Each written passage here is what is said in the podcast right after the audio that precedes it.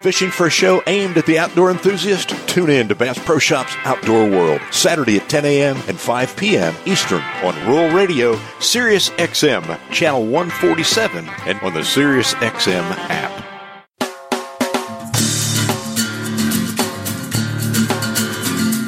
Welcome in to Bass Pro Shops Outdoor World, brought to you by Bass Pro Shops. If you love fishing, hunting, and the great outdoors and want to make it even better, you're in the right place. With host Rob Keck, your adventure starts right here. Good morning and welcome, and thanks for tuning into Bass Pro Shops Outdoor World, brought to you by Bass Pro Shops, where truly your adventure starts right here. I'm Rob Keck, your host. And folks, we are back in Salt Lake City once again, broadcasting from the Western Hunting and Conservation Expo at the beautiful and spacious Salt Palace Convention Center. A lot of construction going on really speaks to the growth that's that's happening out here in this part of the world. And as I mentioned last year when we broadcast from this event, this is the place where hunting and conservation come together in the West. And it's a major event of the. It's a joint effort between uh, the Mule Deer Foundation, Sportsmen for Fish and Wildlife. This is their national conventions. Attendance projected over sixty thousand visitors. Also, want to mention Bass Pro Shops uh, annual Spring Fishing Classic show and sales kicked off once again. Runs through March the third. And if you're in Canada or up in Anchorage, Alaska, listening to us today, uh, it's March 1st through the 17th, and it's at all of our Bass Pro Shops, Cabela's retail locations. A lot of local pro seminars, women's fishing workshops, free kids activities and giveaways. So don't miss out. It all happens at Bass Pro Shops and Cabela's. And check out the details at basspro.com slash spring fishing classic. Well, today on our show, we have two outstanding guests. They've been with us before, both very passionate, and uh, they're accomplished outdoorsmen, but more importantly, they're very passionate and effective conservation leaders, especially right here in the West. But, uh, you know, their, their efforts are being felt around the country. Joining us is Troy Justensen, the president of Sportsmen for Fish and Wildlife, and Miles Moretti, the CEO of the Mule Deer Foundation. They've been with us before, and we're very fortunate to have these two men, these leaders, sitting here this morning because I can tell you the duties that they have this weekend are vast. They were going to share some of their organization stories, talk about this Super Expo, provide some observations of the year in review some of their conservation achievements, maybe some shortfalls, but certainly the opportunities. Miles and Troy, thanks for joining us right here again on Outdoor World. Troy? Good to see you, Rob. Good to have you back in town. Miles? Yeah, good to see you back. I'll tell you what, uh, to come back here, to see the excitement, the way this thing continues to grow, generating excitement with, with you know, even beyond the hunting community, what an impact it's had. And, you know, I feel like I'm in the presence of greatness here with uh, the outstanding wildlife restoration and the management work that uh, your organizations have done here in the West and what you continue to do in such a big way. And before we get into discussing your respective organizations, I want to spend some time here just talking about the event right here at the Salt Palace, the Western Hunting and Conservation Expo. Miles, this is the 14th year of the Expo, and from your perspective, give us some sense of achievement of this major show and how it's impacted uh, your organization. Well, thanks, Rob. Yeah, it's, it's kind of amazing that it's the 14th year. It time's kind of gone fast, but we have just continued to grow every year, and, and, and it just it even amazes me how um, how much this show's grown, how much it's grown in stature around the country. We still continue to have vendors tell us that everybody says they have to be at this show. It's just amazing. And, and what that's helped our organization is get the word out about mule deer, about our, uh, about the Mule Deer Foundation across the country. We have over 170 chapters spread across the United States. They're not all just in the West. And so, um, it's really helped us to get our message out and uh, help us in accomplishing our mission for mule deer and black-tailed deer. Troy, as president of Sportsmen for Fish and Wildlife, you've been part of this this major event uh, even prior to your leadership role as president of SFW, and you know your team has put years of work into into growing this major event. You know, what are your thoughts about? Uh, uh, the Western Hunting and Conservation Expo and what it's achieved during those first 14 years. You know, Rob, it's nothing short of amazing. The Mule Deer Foundation and Sportsman Fish and Wildlife have provided a blueprint and showed what can be accomplished when egos are checked at the door and two groups unite for the greater cause. I couldn't be prouder of the team. Yeah, well, you guys, you know, it's it's really cool to see two groups working together.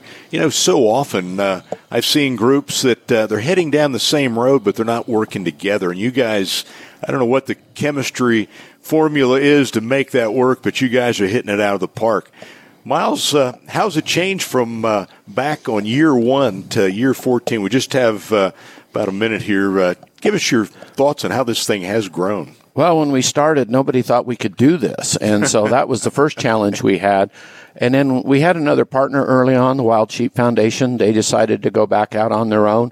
And that first year, it was pretty tough. Uh, we were scrambling to fill the exhibit hall and, and get people here, but each year it grew and got bigger and bigger. And, and what makes this show unique is the fact that we have really wide aisles and we have a lot of families here, a lot of It young is. kids, and we'll maybe talk about that some more. But but of the events we've had, but it's it everybody just remarks about that. That's something that uh, we don't see at these other shows. Yeah. Well, Troy, And, and just one more thing, Yeah. I've had a couple of guys say this show has a different feel It than does. any other show we go to. It does. Well, Troy, here just in the last 30 seconds, what makes this show uniquely different from what, playing off what Miles just said, than some of those other hunting and outdoor conservation shows? It's a true partnership. We celebrate each other's achievement. We have one goal in mind. How do we make it bigger and better and provide the best opportunity for our memberships and people that attend the expo? Well, you're doing that, knocking it out of the park. We got to move to our first break. We return, going to continue our conversation with Miles and Troy.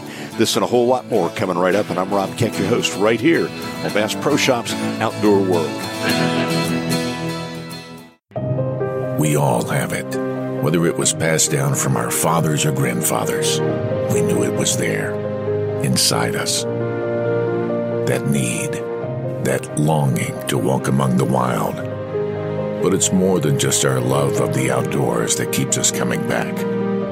It's knowing we serve a purpose to give more than we take. That we're here to carry on a legacy and become stewards of our wildlife. This place embodies that legacy with over a mile and a half of walkable trails and 35,000 live fish, mammals, reptiles, amphibians, and birds to teach and inspire. Stop and you'll feel it. Listen and you'll hear it. Asking you to share the wonder. The Wonders of Wildlife National Museum and Aquarium. Share the wonder. Back to Bass Pro Shops Outdoor World on Rural Radio, Sirius XM.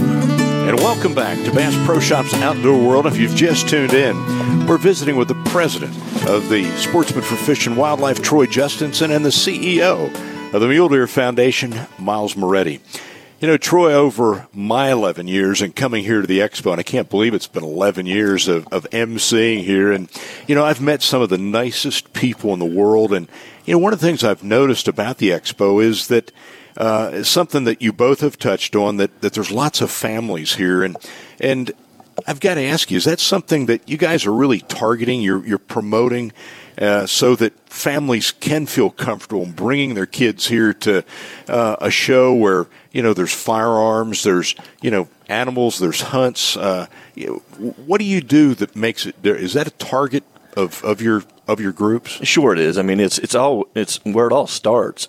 Some of my fondest memories growing up were the uh, life lessons I learned hunting and fishing with my father. And it's those times that we learn respect for others. We respect, we learn respect for nature.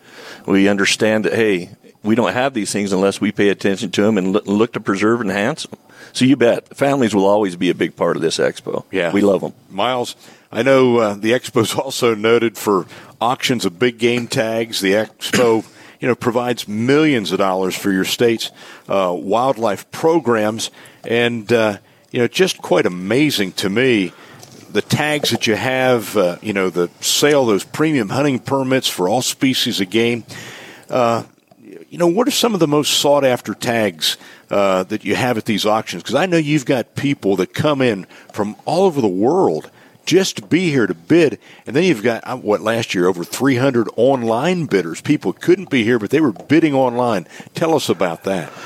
You know, we some of the we have some of the most premium big game tags uh, uh from around the West, and uh, what that's what kind of sets us apart. We have more than any other show, and we and some of the most tags or our Antelope Island deer tag, uh, some of the bighorn sheep tags uh, here in Utah, Arizona elk, uh, Arizona strip deer, um, all you know different species uh, from around the country, uh, Unimak bear from Alaska. That, but one of the unique things, 93% of that money goes back to the state wildlife agencies to manage wildlife, and that some states let you keep 10%, some require you to put 100% back. But I mean, you know, the Paunsaugunt tags, the Henry Mountains tags, deer tags, and they're just amazing. And, and the number of sheep tags that we have, eh, whether it's desert, Rocky Mountain, whatever, we have more than anybody. Yeah, well, there, there's no question about that. That uh, you know, if, if, you want something really special in the way of a tag, this is where to come. And you know, Troy, last year, well, over the last couple years that I've been here, the Antelope Island mule deer tag, you know, has brought in excess of three hundred and fifty thousand. I know one year over four hundred thousand. Uh, what do you think the top tags? You know, with this Arizona Strip uh, mule deer tag, uh, what, what, do you what do you think? Give give give our listeners just uh, your guess on what something might bring this year. The economy's good. It could be a little scary as you look at what uh, uh, tags have sold previously at the Wild Sheep Show and other places. This could be a record-setting year. Yeah, it's going to be a phenomenal year with the water and the precip that we're getting around the states here next year's season's going to be phenomenal. It yeah. could be scary, Rob. Yeah, Miles, how about you? Do you want to venture a guess? I mean, Troy, Troy didn't give us a, fig, a dollar figure, and well, uh, I'm not going to hold you to it's, it. It's always a tough guess, but I can tell you, this year we we were able to bring a Arizona elk tag here. Uh, normally that sells for 230,000. I think we'll be over 300,000 for sure. The Arizona Strip and Antelope Island, I think, are going to compete for somewhere, somewhere north of 350 and could break that 400 barrier again, uh, 400,000 barrier. But uh, just based on the economy and what we're seeing in previous shows, uh, I think we're going to blow the roof off. You know, there's listeners out there saying, "What do you mean 350,000?" Scratching their head. Why would somebody pay that amount for a tag? Troy, Miles? Because they can. Yeah, exactly. but beyond that, I mean, yeah, you're right. Miles said it. No, yeah, because they can. But a lot of uh, times we overlook where that money's spent. Mm-hmm. I mean, it's critical to going into uh, winter range uh, restoration, summer habitat, whatever. Bottom line, at the end of the day, those monies gener- uh, generated from those sales benefit the average Joe. It's quite simply that's how we do what we do in Utah with uh, all the projects we have going on. You know, I talked to uh, one of the successful bidders a couple years ago on the Antelope Island mule deer tag, and, and I asked him, I said, why would you pay that amount of money? He told me, he said, well, I've got two choices. Do I want to give that money to Uncle Sam in the form of taxes, or do I want to give it to my favorite conservation charity? And you know, it really hit a chord with me. And, you know, we've got a lot of people here that think a lot about what you guys are doing and how important this is to the future of conservation. You know, Miles, the expo gives non residents uh, a chance to draw five once in a lifetime tags moose, mountain goat, bison, desert bighorn, Rocky Mountain bighorn tags. How does that work? Well, the state of Utah uh, allows us to take 200 of their big game tags and have people come to this show and apply for them. And and it, it is unique. No nowhere else does this happen. Um, and but part of it is you have to come and validate your application here at the show. And and uh, within those 200 tags, we have five non-resident only tags, which really helps us uh, reach out to the to more people across the country, and and we're seeing more and more non-residents apply for these tags. Well, Troy, on those 200 tags, uh, those special Utah tags, uh, people have to come here to the event. Is that correct? Correct. They have to come and validate. They don't have to pay an entry fee to get into the exhibit hall, but they do have to come here and validate. And like Miles said, these are some of the best units in the state of Utah oh, for five dollars. I mean, some of the pictures I've seen of the successful hunters that, that drew those tags this year. I mean, my gosh, you know, it gives the average guy a chance to have a real quality tag, a quality hunt. And I don't know where else you'd go to do just that. Well, Miles, tell us about the exhibit hall. You know, it seems like they're breaking out the walls here at the Salt Palace every year. Uh, how many exhibitors and uh, what might they see? We have over four or over 500 exhibitors, and uh, they're having a phenomenal show, and it's it's incredible. Uh, when before the show opened, walking the floor, there were companies I'd never heard of. I mean, there's so many new products coming out. I mean, everything from uh, you know gear to hunts to uh, uh, all kinds of gadgets. I call it gadget stuff for the outdoors. But I am just amazed at the number of companies that come here, number of items. But but also we have a waiting list of over a hundred vendors that want to get in our show. So next year we we're going to expand the exhibit hall a little bit more. Well, we're going to talk just a little bit more when we come back uh, from the break, but we got to take that break and we return. Going to continue our discussion of the Western Hunting and Conservation Expo and begin to look at the two conservation groups that drive this great show and fundraiser for wildlife. I'm Rob Keck, and you're listening to Bass Pro Shops Outdoor World. Thanks for joining us, and we will be right back. We are the young minds that will shape tomorrow's world. But today, the world is in your hands. What's your vision for the future? Since 1937, Ducks Unlimited has been the world leader in wetlands and waterfowl conservation, and we've had the same vision for the future for more than 75 years. A future with clean water, abundant wildlife, plenty of places to enjoy nature, and wetlands, sufficient to fill the skies with waterfowl today, tomorrow, and forever. Sure, there's still a whole lot of work to be done, but we know we can turn things around together because we are the next generation of DU conservationists. And with a little help from you, our future is looking really bright. Ducks Unlimited, working for conservation for generations to come. A public service from Ducks Unlimited. Back to Bass Pro Shops Outdoor World on Rural Radio, Sirius XM. And welcome back to Bass Pro Shops Outdoor World. Thanks for joining us. And uh, if you've just tuned in, we're privileged to have on our show this week two very experienced and effective conservationists who are doing, in my opinion, a magnificent job for wildlife conservation, not just here in the West, but it's touching people and it's giving ideas to, to wildlife managers all across the country. They're right here with us now and having a wonderful conversation with Miles Moretti, Troy Justensen, and you know we focused on on the uh, the expo itself. Before we leave that and talk, uh, you know, about their organizations, uh, Troy, what is your favorite part of this exhibit hall? You know, Miles mentioned uh, in the previous segment about the variety of things, but you know, you've been part of this thing since the beginning. What what's your favorite part of it?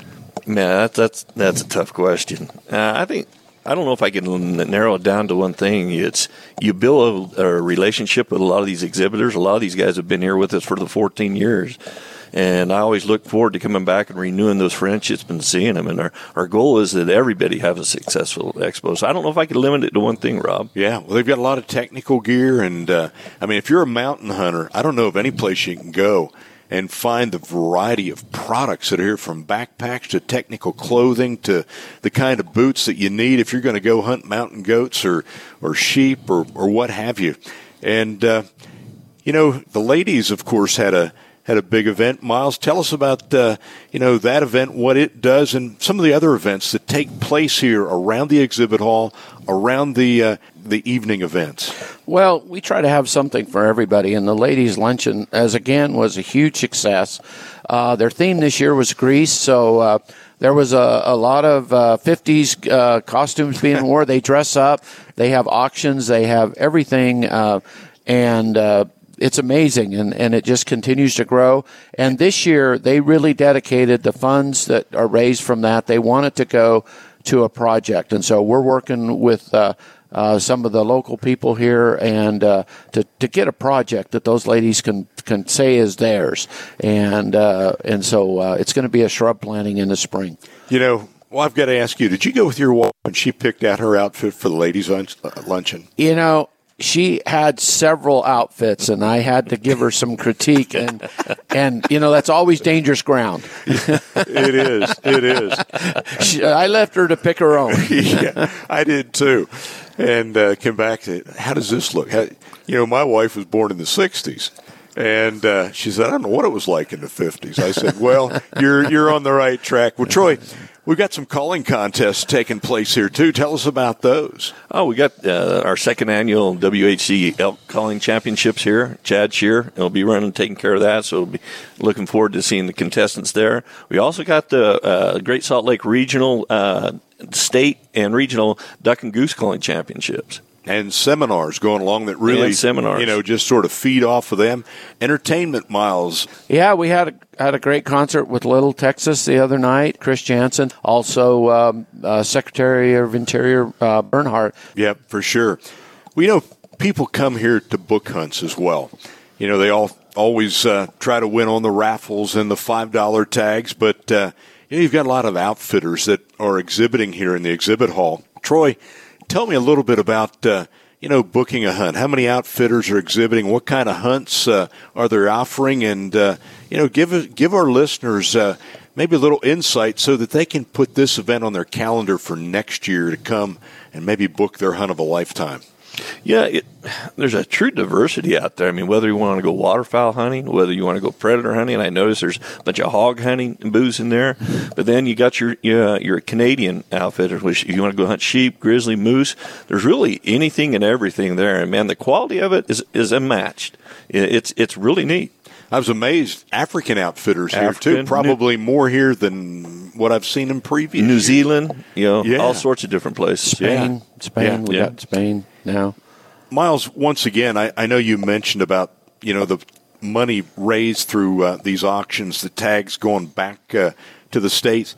Give me a little more specifics on uh, you know how this money goes to work for wildlife conservation. You know, a lot of people, you know, they they they're there, they get caught up in the excitement, they see the big dollars, and you say it's good for uh, going for a good cause, and they buy into all that. But just give me an example or two of what a difference these dollars have made on the ground.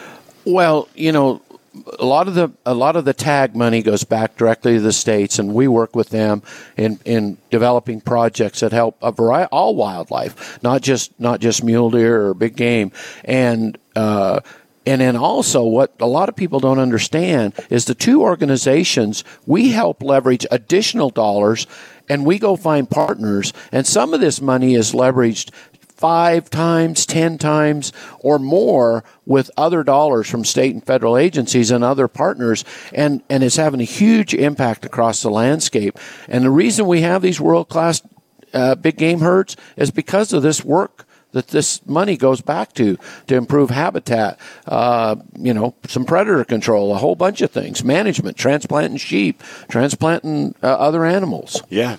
Troy, anything you want to add to that? Well, amen. Yeah. All right. Well, look, the economic impact I know continues to grow uh, on the city as well. All of it, of course, generated through the expo. Uh, I know, you know, the hotels around here are absolutely sold out. Any numbers you want to share on just what kind of an overall economic impact the expo has right here on, on Utah? we have to report back because we get a grant to uh, from the state of Utah to advertise out of state, and we have to report back and and and they tell us that the Im- economic impact is is over ten million dollars that just goes not what the expo raises, but outside the hotels, the restaurants, people spending and staying a few days, and and they love it. It's all it's all revenue, tax revenue that goes to the state, and and the local uh, businesses love having us in town.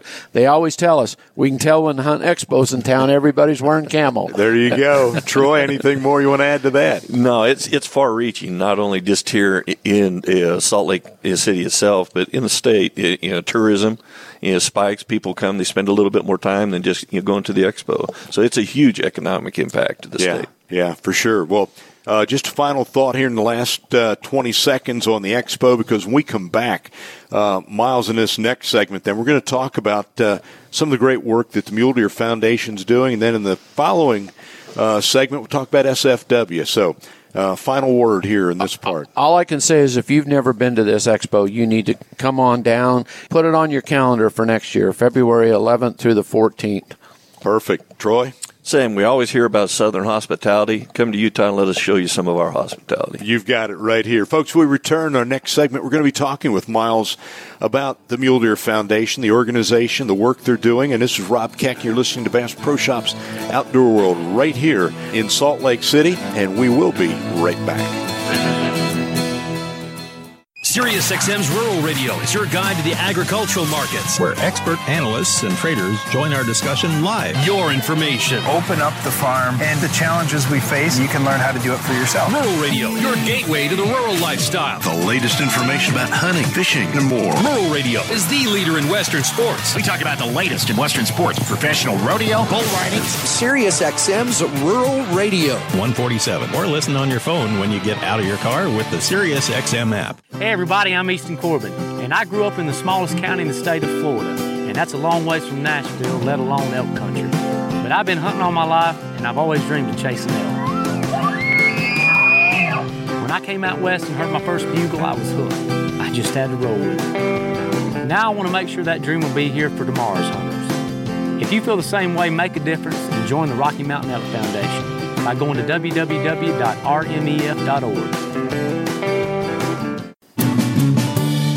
Back to Bass Pro Shops Outdoor World on Rural Radio, Sirius XM.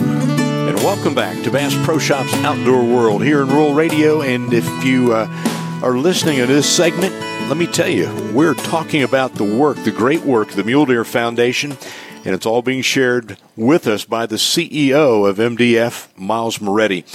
The great work that you're doing. Miles, in our limited time today, give us a little background uh, first on your lifelong work in the field of conservation. Well, I started out as a, a field biologist and worked my way up through uh, the Utah Division of Wildlife Resources and had an amazing 30 year career. And I got to work on a lot of different uh, wildlife issues and uh, retired from there. And, and 14 years ago, I made the jump to the Mule Deer Foundation, and, and it's been great career. It's uh, we I've been able to participate in a lot of amazing uh, experiences and, and working with a lot of amazing people. Yeah, you sure have. And, you know, we hear that in some places mule deer have been on a decline. And uh, why don't you share with our listeners the, the plight of the mule deer and some of the contributing factors that uh, have been you know, part of this decline. Talk to us about that. You know, one of the interesting things is mule deer are uh, whether they're going up or down, their populations. It's it's it doesn't it isn't consistent across the West, and and we just had the mule deer working group here. Uh, that's a state biologist this week, and uh, a lot of concern about some areas where our deer have declined, and it's related to habitat, uh, the quality of it. Uh, you know, and as we're growing in the West, we're finding more conflicts between deer and and and the urban interface. But we're also, uh, you know, predators are becoming a big issue. And some of these uh, studies that we've been able to fund in the last few years are showing that that predators are having a lot bigger impact than we had in the past. So you could, it's kind of some places it's a double whammy, but then other places, uh, some of these fires we ha- we're having are not are devastating, but they're actually improving the habitat, and we're seeing a flush of, of these animal populations recovering. Mm-hmm for those that maybe haven't heard of the Mule Deer Foundation, we've got listeners, of course, all over the country in Canada. Uh, just a little bit about the mission, some of the things that uh, that uh, the Mule Deer Foundation is focused on. Miles, sure. Not a lot of people. We, are the Mule Deer Foundation, but we also have black-tailed deer in our in our uh, uh, mission, and so we're we're a, a, nationwide international organization. Uh, uh, we work, and also, you know, a lot of people don't realize we work on Sitka blacktail in, in Alaska. So uh, we get we we really spread our umbrella out, and uh, and we're we work we work closely with the state and federal agencies and private landowners. And uh, if it impacts mule deer or there's something we can do to improve mule deer, we will jump in and help. You mentioned 170 chapters back uh, earlier in the show not all of them are found here in the West. And we may have some listeners back east that say, you know, I come west to hunt mule deer. I want to do something, contribute as well. Tell us uh, about the chapters and what they're doing, Miles. We have a lot of chapters that are not in mule deer country. We we have over twenty. We have about twenty chapters in in Texas, and most of those are not in mule deer country. We just expanded into Minnesota. We have three or four chapters there.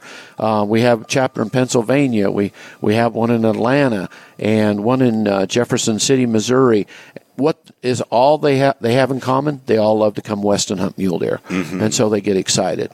Well, those volunteers, if somebody wants to become a member, how do they do that? It's pretty easy. Uh, just go to www.muledeer.org and, and join. And uh, there's some information about uh, any a local chapter near you. If there's not one near you, help us start one. Uh, we would love to have you, but our volunteers are just incredible. We know we've we've talked uh, here uh, something about the decline in some places of mule deer, and you mentioned about uh, predators, but you also touched on urban sprawl. And two years ago, uh, I think it was when uh, Secretary of the Interior Ryan Zinke was here, he signed uh, a secretarial order regarding migration corridors. Talk to us about that. Well, I'll tell you if since that day, it is just amazing how that initiative has grown uh, nationwide with the state wildlife agencies, the federal agencies, and with us. I've had to actually hire some personnel to work on that, but that is something that's really important. With this new technology and GPS collars, we're able to identify and pinpoint where those deer are migrating. And we're also working uh, in Washington, D.C. to try to get some funding for wildlife crossings over highways because that's where it was really a pinch point for a lot of these uh, populations. But then also we're identifying uh, where they're going into the valleys and helping the cities plan for growth. And that's a that's a new area for us that we're asking them to say, hey, can you leave this little bit of open space? Just let's not put houses there. But urban sprawl in the West is actually a big big impact. Yeah, I'm sure. You know, I heard on the news this morning about uh, the mass exodus of uh, residents from California to yep. other states. Yep. And as you see that urban sprawl get into this winter range that, that you've got here literally right outside of Salt Lake City, uh, I was with you a couple years ago and we did some urban trap and transplants, and uh, you know it was amazing to me to see mule deer right in the yards of these subdivisions, oh, and yeah. and you know how do people how are people going to learn to live with wildlife, still enjoy it, and but put up with it? You know, it, it's a tough issue because we were uh, both SFW and MDF were moving uh, urban deer, uh, working with the wildlife agency here in Utah. But unfortunately, uh, with CWD on the landscape, uh, that has been halted, mm-hmm. and uh, and it's actually going to be a real challenge for biologists and agencies to to to resolve those issues if we can't move those deer out of those urban areas. And once they get there, they just stay there. They forget to migrate, and it only takes a generation or two of mule deer not migrating for them to forget because it's the the old doe, the patriarch that teaches those young deer how to migrate. Wow. You know, Miles, many listeners uh, back in the East, Midwest have never hunted mule deer. Tell us uh, why mule deer are different to hunt than whitetails, which, you know, those people are very familiar with hunting. Well, they're, they're, the way they react is so different. We're out here in big open country. Uh, mule deer can be as secretive as a big old uh, whitetail buck, but but you're just hunting them in a different area. You hunt them differently. A lot more glassing, a lot more uh, figuring out where their where their travel patterns are. Uh, on the mountains and uh, where they're bedding down at night, and and we don't do a lot of tree stand hunting out here. Um, you have to you have to be in pretty good condition to to go after those mule deer, those big mule deer bucks, because they are smart. The only time they're dumb is during the rut. Other than that, they're one of the toughest animals to hunt. Yep very quickly here before our next break, how can somebody find out more about MDF and become a member? Again, go to muledeer.org and uh, our website, and you can join. You can uh, also sign up to be a volunteer, find a local chapter, and uh, find some fun events. We have these things called Beers for Deer and Gunnapaloozas that are just a two or three hour event, and they're a, a blast to go to, and you'll find one near you. Thanks, Miles. That brings us to our next break. We return. We're going to visit with the president of Sportsmen for Fish and Wildlife, Troy Justensen, right here in Bass Pro Shops Outdoor World. Is Rob Keck, and we will be right back. Today's hunters are facing some real challenges. Nationally, we lose 6,000 acres of upland habitat every day. Hunter numbers are not keeping pace with population growth. Each of these puts our hunting lifestyle in danger. With your help, the National Wild Turkey Federation is tackling these challenges head on with its Save the Habitat, Save the Hunt initiative. Our volunteers have committed to increase wild turkey populations and protect our hunting heritage by improving 4 million acres of habitat, creating 1.5 million new hunters, and opening half a million new acres to public hunting. Join the NWTF today to help make these bold goals a reality. Visit NWTF.org for more information and to find out how you can help protect our way of life. Back to Bass Pro Shops Outdoor World on Rural Radio, Sirius XM. And we are back, and thanks for tuning into Bass Pro Shops Outdoor World right here in Rural Radio. And if you've just tuned in, we're privileged to have with us in this segment the president of Sportsmen for Fish and Wildlife, Troy Justensen. Troy, tell us a little bit about yourself. You know, your passion. I know you worked uh, as an outfitter and uh, your conservation history and, you know, the work you're doing with SFW. We talking about passion or addiction? That's a great question. That's a great. It's probably both. It is, Rob. And you know, I can remember the day that started. To be honest with you, as a local conservation group, Davis County Wildlife Federation. I got involved in basically I was in junior high school, and on National Hunting and Fishing Day, they asked me to go man a booth at our local mall, you know, promoting the activities of National Hunting and Fishing Day. And ever since then, it's just kind of spawned. My father was an avid outdoorsman and hunter and took the time to take me and my brothers out hunting. And so it was just, it was ingrained in me. It's who I was.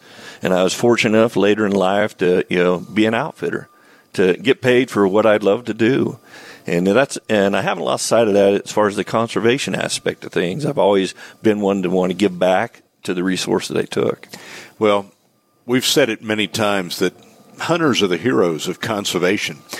And I have found some of the most successful conservation leaders uh, are those that are passionate about what they do. And uh, you've got those credentials, you've got that addiction.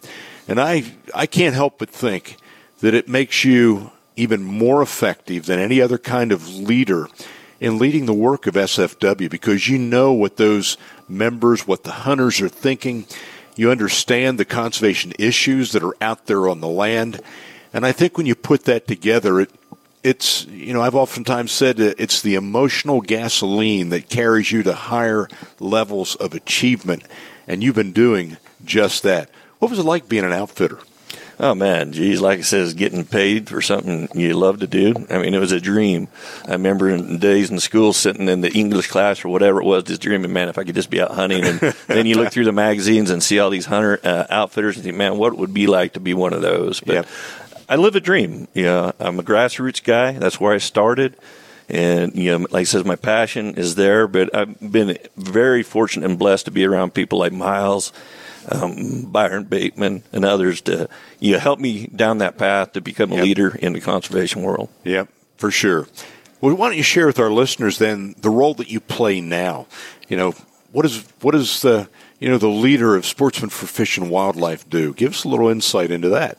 Man, who would have thunk? Like I said, I started out in SFW as a volunteer and then I of the local committees and sit on their board and eventually became their fundraiser and now they entrust me with the leadership of this organization. It's very humbling. Uh, it is, Rob, and I couldn't be more proud of uh, the partnership that we've developed with MDF, and then also in my group, you know, my volunteers. I call them mine because they're my warriors. They are, and uh, I live and die for them. I love them, and wouldn't, couldn't do what I do without them. Yeah. How about the mission of SFW? A lot of people, you know, back east maybe have never heard of Sportsmen for Fish and Wildlife and the gosh, the the achievements that you guys have done over the last twenty plus years have been quite amazing. Tell us about the mission. It really boils down to three words: conservation, education, and tradition. We're big on family tradition. We believe that hunting and fishing was it's it's a you're born in it. I mean, it's just who you are. It's it's in your fabric. It's in your soul. And then the education of going out and educating not only our members, our responsibility to take care of nature, but in educating those that don't necessarily see the way we do, and teach them the role that we play in conservation. And the big thing is conservation. If we don't put dollars back to make sure that these things are for future generations, it's going to be gone, and that heritage and that tradition is going to be lost. You know, there's many conservation groups here in the state of Utah, whether it's elk or mule deer, turkeys, or what have you. What sets your group apart from the others? Not that it's better, but certainly you're unique. We are unique. We're different, we're an in-state group. Uh, it was founded basically that hey, we wanted to raise money to you know, take care of things in our, our own backyard, but we pa- we partner with national groups and fight those fights that are at a national level. But our focus is really in-state and just the things that are in our backyard. How many members do you have? It fluctuates. We're small. We're a small group. We fluctuate between four and seven thousand uh, members. Yeah, well, nothing wrong with that because we carry a big stick. The, I guarantee you, the results have been quite amazing. How about your chapters here in the state? How many of those? We have fourteen chapters throughout the state, and so yeah, attend every banquet. Haven't missed one in twenty five years. Wow. Well, you're celebrating more than two decades worth of conservation achievement, and uh, why don't you talk to our listeners again about some of those major initiatives, some of those projects that uh, uh, you've been involved with. I mean, everything from sheep to predators to research. Share with us. Yeah, that's another unique thing about SFW is we're not necessarily species. We aren't species specific. We deal in upland game. We deal in fishing. We deal in waterfowl. Whatever. Uh, we played a major part in uh, getting some uh, more acreage opened up on federal preserves, the Bear River uh, Bird Refuge, to allow waterfowlers to go and experience and hunting, you know, that country. Uh, we've done a lot with upland game and uh, reintroducing ringnecks in some of the, the, project areas that we've done with the habitat work we've done. We've got a bunch of studies going on with predators, and then you mentioned sheep. Man, we got a lot. I think we've uh, been involved in over 100 sheep coming to the state this year alone. Well, when you say coming in, now you're talking about live trapping and transferring. Correct. Tell us, tell us. I've seen some of those pictures. I've seen some of the video. Tell us how that's done. Well, it's interesting. You may uh, talk about. We talked about Antelope Island earlier. It's known for its big deer, but we're reintroducing bighorns back on that island. We had a disease issue here a little while ago. We had to extirpate all the, the sheep off that. And once again, partnering with partners that help in this, uh, Brendan Burns from KUIU lined us up. I mean, it happened just because of Brendan. Got us some sheep from the Rocky Boy Reservation in Montana, and we just turned them loose here two weeks ago on Antelope Island. Wow. These are giant rams, and now on the 20th of February, we're going to the Taos Pueblo in New Mexico from the, uh, the, the Taos tribe there and bringing back some more bighorns to put on the island on the 20th. Yeah, diversifying those genetics for sure. It's all about partnerships and couldn't have been done. I, you know, I got to give a shout out to Brendan. It didn't, it wouldn't happen without him. Yeah. Well, the work you're doing with predators, on predators rather, uh, you know, Miles mentioned about big predators. Talk to us just briefly here before we run out of time about that. Predators are a problem uh, especially what we've learned in some recent studies. We've gone in and actually put a vaginal intran- uh, uh, transmitter in, in cow elk and does, and so when that fawn or that calf's dropped, we know exactly when we go in and we put a collar on that calf or that fawn, and it gives us a mortality signal if it's killed, and then we go in and we determine what's killed. And what we've learned is bears and lions have a, a, huge effect on our fawns and our calves. Mm-hmm. In fact, you know, of the I think it was 50 uh, fawns and, and, calves that were collared, we lost 14 to lions, 11 to bears, and only two to coyotes. Whereas we used to think it was the reverse. Wow, amazing! And I know they found some of that same research to be true back east with black bears and their predation on fawn, uh, whitetail fawns as well. Well, look, we got a lot more to talk about here in the last segment. Going to take our final break. And uh, we're going to have both Troy and Miles back to wrap up the show. And you're listening to Bass Pro Shops Outdoor World. This is Rob Keck, and we will be right back. You know, it takes the right habitat to conserve and grow healthy wildlife populations. At Pheasants Forever and Quail Forever, we're committed to helping landowners voluntarily protect land and wildlife habitat forever.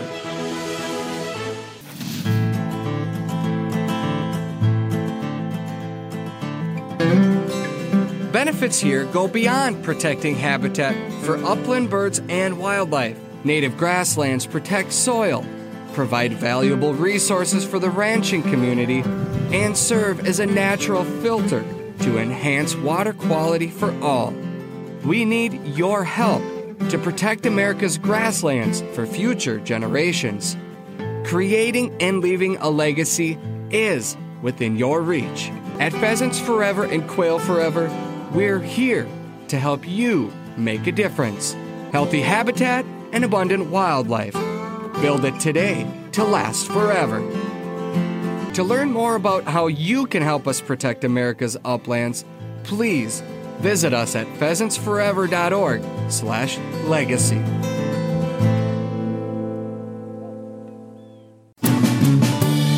Back to Bass Pro Shops Outdoor World on Rural Radio, Sirius XM. And welcome back to our final segment of Bass Pro Shops Outdoor World here in Rural Radio. And, you know, we've been having a very lively, educational, inspiring, and informative visit with Mule Deer Foundation's Miles Moretti and Sportsman Fish and Wildlife's president, Troy Justensen. Anyway, we have really, really covered a lot of ground here and just so many good things that, that are happening here with these two organizations. Troy, we were talking right before the break about uh, these sheep transplants. And, uh, you know, how, t- tell me, how long does it take to establish a population like that? It really depends upon the number of sheep you can get. I mean, our focus has been if, if you only put in like 15 or 20, it takes a long time. But if you can get it, yeah, don't 50 to 75 sheep in an area, man, you'd be amazed at how quick they hold on. I think we've got a unit down here on the Oak Creeks. Yeah, I think it's only six, seven years old, and we offered our first permits there last year, and now we're, you we've got, they just did an aerial count, and they've got over 70 rams, so we're increasing our permits again there. It's a true success story. How many transplants over the last 20 plus years have you guys been part of? Man, I couldn't even count. But I tell you one thing: without transplant and without this conservation permit money, Utah does not have a sheep program. Yeah. Bottom line. Wow, quite, quite, quite amazing. And uh, just very quickly, how do they capture them? Actually, yeah, most of the time it's out of helicopters and the net gun. Yeah. Pretty exciting. Yeah, it is. Well, Miles, back a few years ago, uh, uh, Utah Division of Wildlife found some important data from the mule deer transplant study. Yeah, you've talked about it. We're not moving those urban deer now with uh, the prevalence of CWD.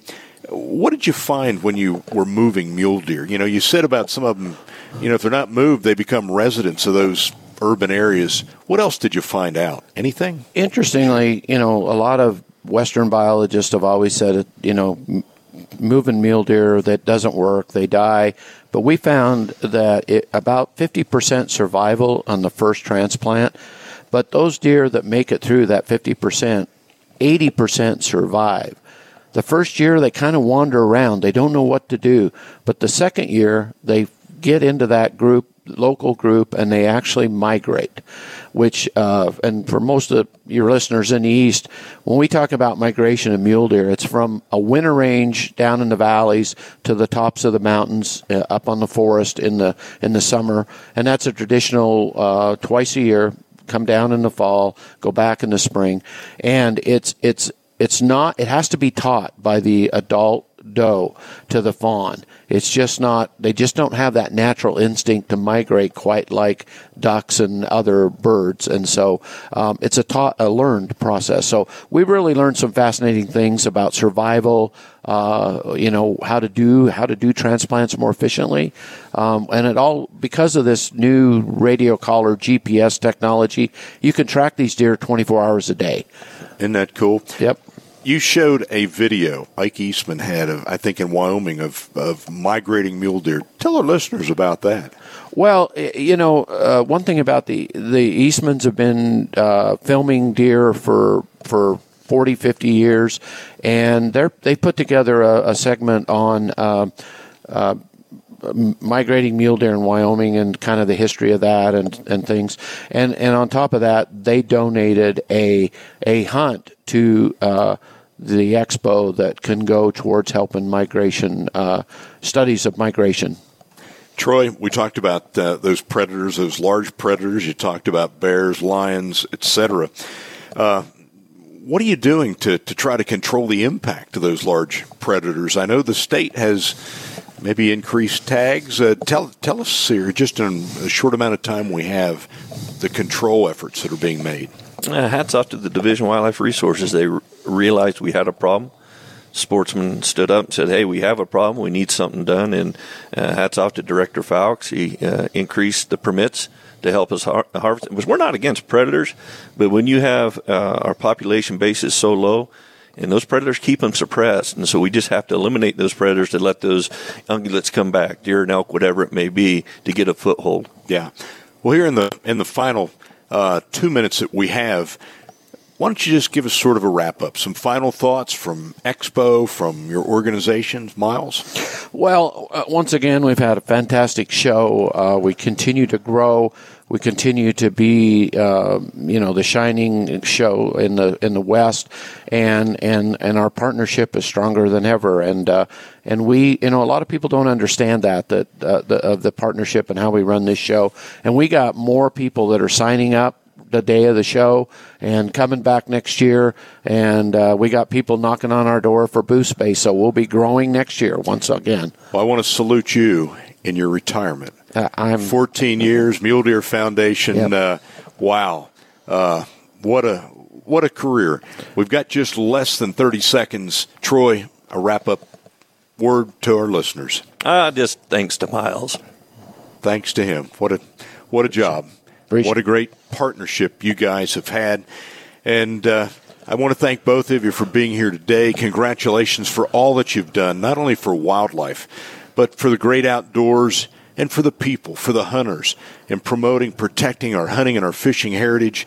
And you've improved the quality of life for, for so many people. Well, folks, that's going to wrap it up here today on Bass Pro Shops Outdoor World. I'm Rob Keck. On behalf of Bass Pro Shops, your adventure always starts right here. Thanks for answering the call. That call to preserving our rich hunting, fishing, and trapping heritage. We'll see you next week. This has been Bass Pro Shops Outdoor World, talking all things outdoors, brought to you by Bass Pro Shops, your outdoor leader. Join us next Saturday and every Saturday for more special guests and unique locations.